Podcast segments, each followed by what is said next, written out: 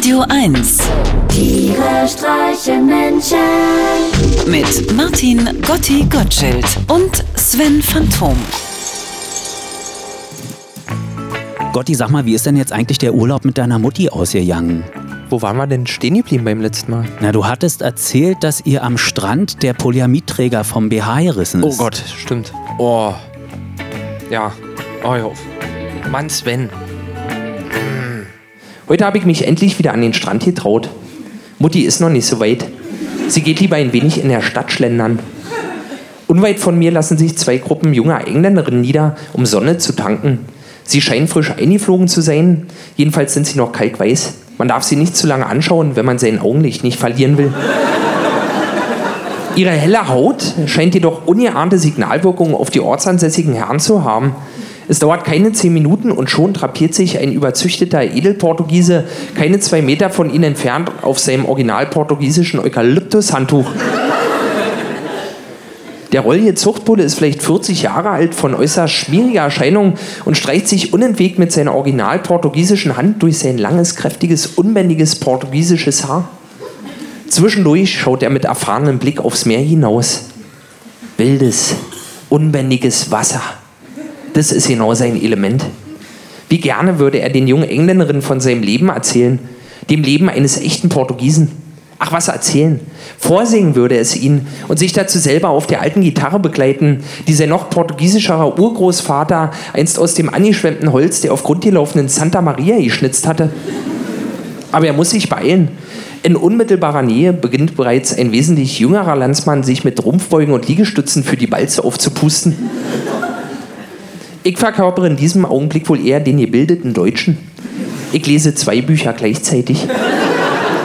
Eins heißt Zwischen den Fronten, ist von Peter Schollatur und beschäftigt sich mit den dramatischen Verschiebungen des weltweiten Machtgefüges. Das andere Buch heißt Fremdwörter Lexikon. In dem lese ich eigentlich am meisten, da ich so gut wie nichts von dem verstehe, was Peter Schollatur da schreibt. Die blassen Engländerinnen schenken weder den rassigen Portugiesen noch dem belesenen Deutschen Aufmerksamkeit. Sie hören die ganze Zeit iPod und schminken sich die Zähne gelb.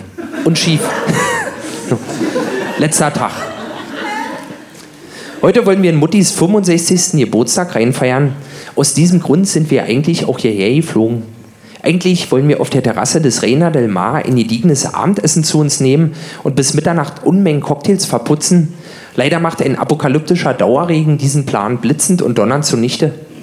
Zum Glück finden wir Unterschlupf in einem anderen gemütlichen Restaurant und so komme ich am letzten Tag vor der Heimreise nun endlich doch noch in den Genuss einer typisch portugiesischen Cataplana. Ein Fischeintopf im Kupfertopf. Lecker. Auch wenn ich Probleme habe, die geschlossenen Muscheln am Stück runterzuschlucken. Um Mitternacht stoßen Mutti und ich dann auf dem Balkon unseres Hotels mit einem White Russian und einem Cuba Libre auf ihr neues Lebensjahr an. Mutti ist ein wenig betrunken. Ich auch. Wir haben uns lieb. Schon bald beginnen wir damit, uns langsam auszuziehen. Ein Kleidungsstück nach dem anderen fällt auf den Boden. Ein Pullover hier, ein Hemd dort, dann ein Gürtel, ein BH und schließlich die Schlüpfer. Aber davon merken wir selber ja nichts. Wie gesagt, wir haben getrennte Zimmer. Mein Gott, das war wirklich ein bisschen viel. Ich hab's vor Spannung gerade fast nicht ausgehalten. Das war sehr unangenehm, muss ich sagen. Aber du hast doch nicht ernsthaft geglaubt, dass meine Mutti und ich, dass wir übereinander herfallen würden? Weiß man's? Ich meine, ich kenne dich, ich denke, ich kenne dich, aber Sven. wir- alle haben unsere ich bin, Schattenseiten. ich bin Künstler. Ich bin Künstler. Künstler, ich bin ein Sklave meines Füllfederhalters. Ich habe damit eigentlich kaum was zu tun. Wie, du schreibst noch mit Füllfederhalter? Natürlich. Was glaubst du denn, wo mein Bildschirm immer so verschmiert aussieht? Das ist dein Humor, wa? Das ist, das ist genau dein Humor. Entschuldigung, hatte was im Hals. Oh Gott. Ah, wa- Was denn das? Entschuldigung, ich, ich muss los, ich hab's ganz eilig. Wieso? Ich äh, gebe doch jetzt neuerdings auch Nachhilfeunterricht. Du gibst Nachhilfeunterricht. Ja. W- Welches Fach denn? Liebeskunde.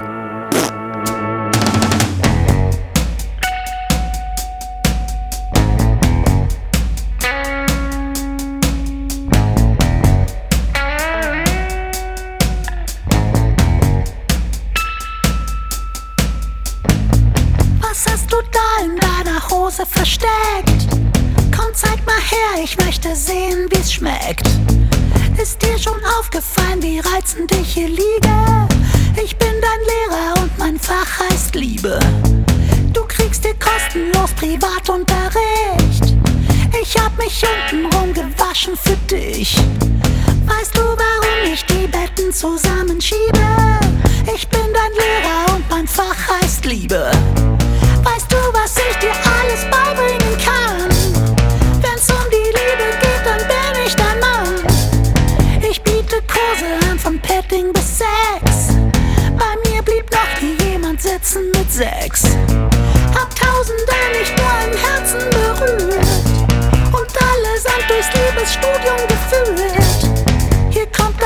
ABC im Liebeslatein und deine Eltern werden stolz auf dich sein.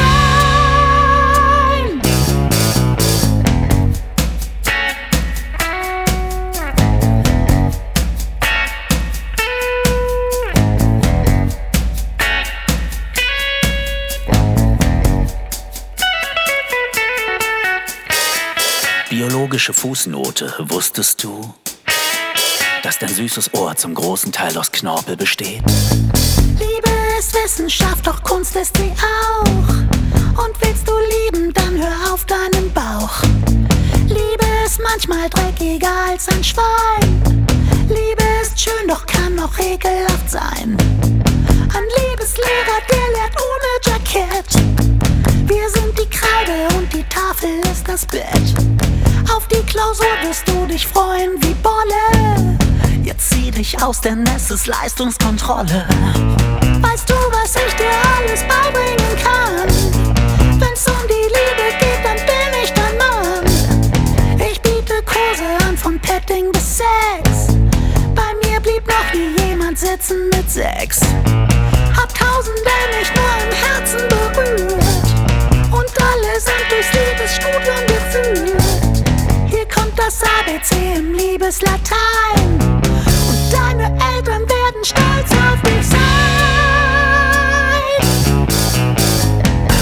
Oh, schön. Richtig schön. Meine Mutti sagt ja auch immer, dein Atem frisch wie Pfefferminz, dein Rücken zart wie Marzipan, die Äuglein wie zwei Erdnussflips. An dir ist wirklich alles dran. Tiere streichen Menschen. Immer freitags in der schönen Woche auf Radio 1.